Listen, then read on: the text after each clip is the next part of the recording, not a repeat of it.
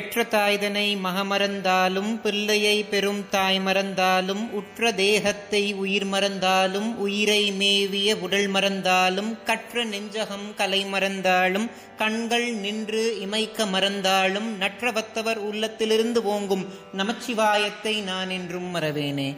ஞானத்தை பாலாக்கி எனது பசியை போக்கிய என் தாய் திருமதி பிரியாமணிக்கும் ஆத்தியாத்மிக நிதி சேனல் உறுப்பினர்கள் எல்லோருக்கும் ஒவ்வொரு வருடத்திலையும் அம்பிகைக்குரிய தினங்கள் பல இருந்தாலும் நவராத்திரி அப்படின்றது ரொம்ப விசேஷமா கருதப்படுது. நவ அப்படின்னா ஒன்பது அப்படின்னு பொருள் ராத்திரி அப்படின்னா ராத்திரிகள். அம்பிகைக்குரிய இந்த ஒன்பது ராத்திரிகளை ரொம்ப மகத்துவம் பொருந்தியதாவே பார்க்கிறோம்.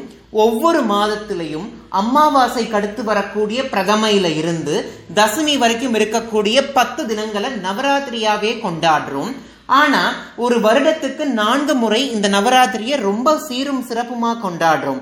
அதாவது ஆடி மாதத்துல வரக்கூடிய ஆஷாட நவராத்திரி புரட்டாசி மாதத்துல வரக்கூடிய சாரதா நவராத்திரி மாசி மாதத்துல வரக்கூடிய ஷியாமலா நவராத்திரி பங்குனி மாதத்துல வரக்கூடிய வசந்த நவராத்திரி அப்படின்ற இந்த நான்கு நவராத்திரிகளையும் ரொம்ப விசேஷமா கருதி கொண்டாடுறோம்.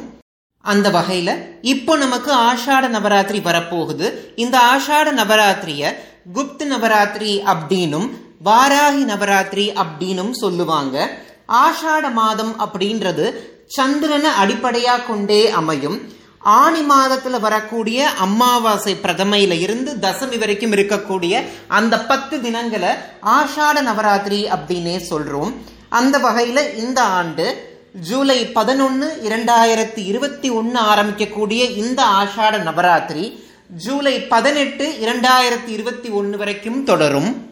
இப்போ உங்களுக்கு ஒரு கேள்வி இருக்கும். நாங்க எந்த தினத்துல எந்த தேவியை வழிபாடு செய்யணும் அப்படின்ற கேள்வி இருக்கும். நீங்க இந்த ஆஷாட நவராத்திரி தினங்கள்ல சப்த கன்னியர்களை வழிபடுறது அவசியம். அதாவது ஆஷாட நவராத்திரியுடைய முதல் தினத்துல தேவி பிராமிய வழிபடணும். இரண்டாவது தினத்துல மகேஸ்வரிக்கு பூஜை செய்யணும்.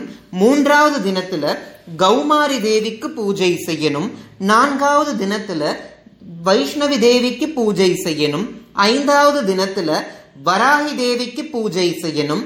ஆறாவது தினத்துல இந்திராணி தேவிக்கு பூஜை செய்யணும். ஏழாவது தினத்துல சாமுண்டீஸ்வரி தேவிக்கு பூஜை செய்யணும். எட்டாவது தினத்துல சாகம்பரி தேவிக்கு பூஜை செய்யணும். ஒன்பதாவது தினத்துல அதாவது ஆஷாட நவராத்திரியுடைய இறுதி தினத்துல லலிதாம்பிகைக்கு நீங்க பூஜை செய்யறதும் அவசியம்.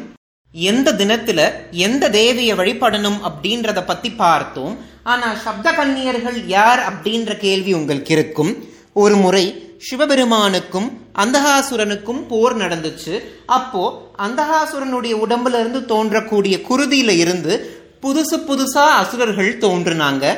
அந்த அசுரர்களை அழிக்கணும் அப்படின்றதற்காக சிவபெருமான் யோகேஸ்வரி அப்படின்னு ஒரு சக்தியை தோற்றுவித்தார். யோகேஸ்வரி அப்படின்ற அந்த சக்தி மகேஸ்வரி அப்படின்ற ஒரு புது சக்தியை உருவாக்குச்சு. மகேஸ்வரிக்கு துணையா இருக்கணும்ன்றதற்காக படைக்கும் தொழிலை செய்யக்கூடிய பிரம்மா பிராமி தேவியை தோற்றுவித்தார். பிராமி தேவியை தோற்றுவித்ததற்கு அப்புறம் திருமால் வைஷ்ணவி தேவியை தோற்றுவித்தார். இந்திரன் இந்திராணியை தோற்றுவித்தார் முருகன் கௌமாரிய தோற்றுவித்தார் வராகமூர்த்தி வாராகிய தோற்றுவித்தார் யமன் சாமுண்டீஸ்வரிய தோற்றுவித்தார். இன்னும் சில புராணங்கள் சப்த கண்ணியருடைய தோற்றத்தை பத்தி சொல்லும். அதாவது மகிஷாசுரன் கருவில் உருவாகாத ஒரு பெண்ணால் மட்டுமே அழிய வேண்டும் அப்படின்ற வரம் வாங்கியதாகவும் தேவர்களும் அசுரர்களும் மகிரனுடைய தொல்லை தாங்க முடியாம உமையம்மை கிட்ட வந்து மன்றாடியதுனால உமையம்மை தன்னிலிருந்து சப்த கண்ணீர்களை தோற்றுவிச்சதாகவும் அந்த சப்த கன்னியர்கள் மகிழனை அழிக்க உதவுனாங்க அப்படின்னும் ஒரு சில புராணங்கள் குறிப்பிடுது.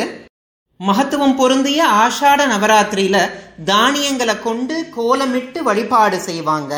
எவரொருவர் ஆஷாட நவராத்திரி விரதத்தை கடைபிடிக்கிறாரோ அவருடைய வாழ்க்கையில செல்வ வளமும் நல் வாழ்க்கையும் புகழும் கீர்த்தியும் கிடைக்கும் அப்படின்றது ஐதீகம். சகல விதமான நன்மைகளை தரக்கூடிய ஆஷாட நவராத்திரியை முன்னிட்டு ஆத்தியாத்மிக நிதியில தினமொரு பதிவு அப்படின்ற வகையில அடுத்து வரக்கூடிய பத்து தினங்களுக்கும் பத்து பதிவுகள் வரப்போகுது. நவராத்திரி சம்பந்தமான பல கேள்விகளுக்கான பதில அந்த பதிவுகள்ல பார்க்க போறோம். இப்போ உங்களுக்கு ஒரு கேள்வி இருக்கும். எங்ககிட்ட சப்த கண்ணீர்களுடைய படமோ உருவ சிலையோ இல்லைங்க. நாங்க எப்படி இந்த பூஜையை செய்யறது அப்படின்னா கலசம் அமைக்கணும்.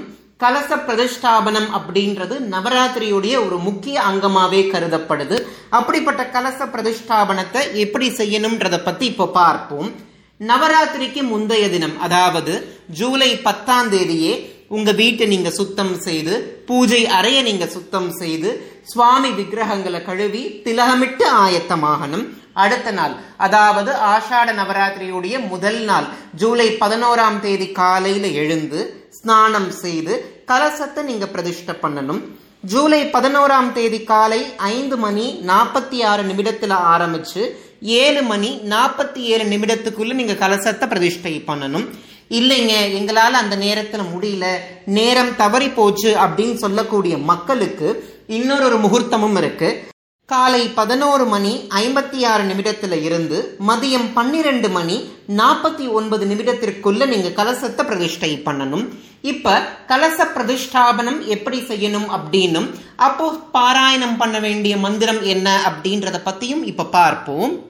உங்க பூஜை அறையிலோ பூஜை அறைக்கு முன்னாடி இருக்கக்கூடிய இடத்துல நீங்க கலசம் அமைக்கலாம். அதற்கு முன்னாடி அந்த இடத்த நல்லா சுத்தம் செய்து கோலமிட்டு அந்த கோலத்துக்கு மேல ஒரு மனையை வச்சு அந்த மனையிலையும் கோலமிட்டு அந்த மனைக்கு மேல ஒரு நுனி வாழை இழைய விரித்து அதற்கு மேல பச்சரிசி பரப்பி அதற்கு மேல செம்பினாலோ பித்தளையினாலோ வெள்ளியினாலோ ஆன கலசத்தை வைத்து அந்த கலசத்திற்கு திலகமிட்டு கலசத்திற்குள்ள கங்கா ஜலத்தையும் கலச திரவியங்களையும் வாசனை திரவியங்களையும் கலசத்திற்குள்ள சேர்க்கிறது அவசியம்.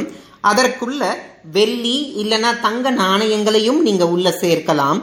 கலசத்துடைய வாய்ப்பகுதியில ஐந்து மாயிலைகள் வைத்து அதற்கு மேல மஞ்சள் பூசப்பட்ட தேங்காயை வைத்து அந்த தேங்காயிற்கு திலகமிட்டு அந்த கலசத்தை நீங்க தயார் பண்ணணும். அதற்கப்புறம் அந்த கலசத்திற்கு ஆடை அணிவிக்கலாம். இப்போ மார்க்கெட்ல ரெடிமேடாவே அம்மனுக்குரிய பாவாடை விற்கிது. அதையும் நீங்க கலசத்திற்கு சாத்தலாம்.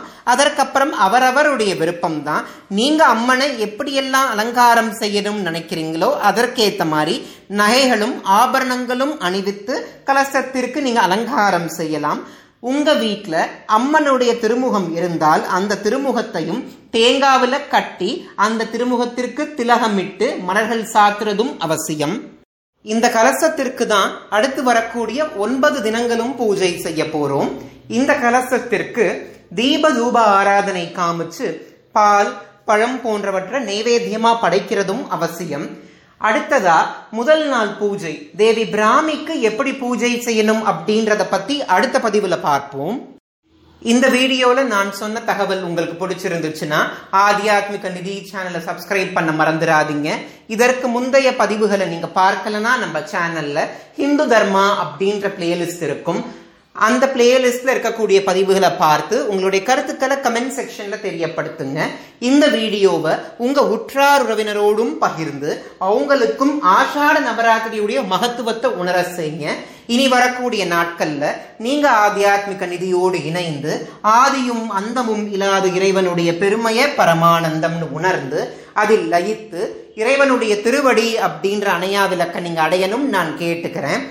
இந்த வீடியோ பார்க்குற உங்களுக்கும் உலக மக்கள் எல்லோருக்கும் பகீரதியை தன்னகத்தே கொண்ட வாரசதையோனோட ஆசிர்வாதம் கிடைக்கணும்னு நான் பிரார்த்தனை செஞ்சுக்கிறேன். தேவி முப்பரையுடைய ஆசிர்வாதத்தோட உங்க மூலாதாரத்தில் இருக்கக்கூடிய குண்டலினி சக்தியானது மேலெலும்பி அது சகசிராதலத்தை அடைஞ்சு ஞானமானது உங்களுக்கு உண்டாகணும்னு நான் பிரார்த்தனை செஞ்சுக்கிறேன். இந்த வீடியோ பார்க்குற உங்களுக்கும் உலக மக்கள் எல்லோருக்கும் இந்த நாள் இனிய நாளாக அமையட்டும்.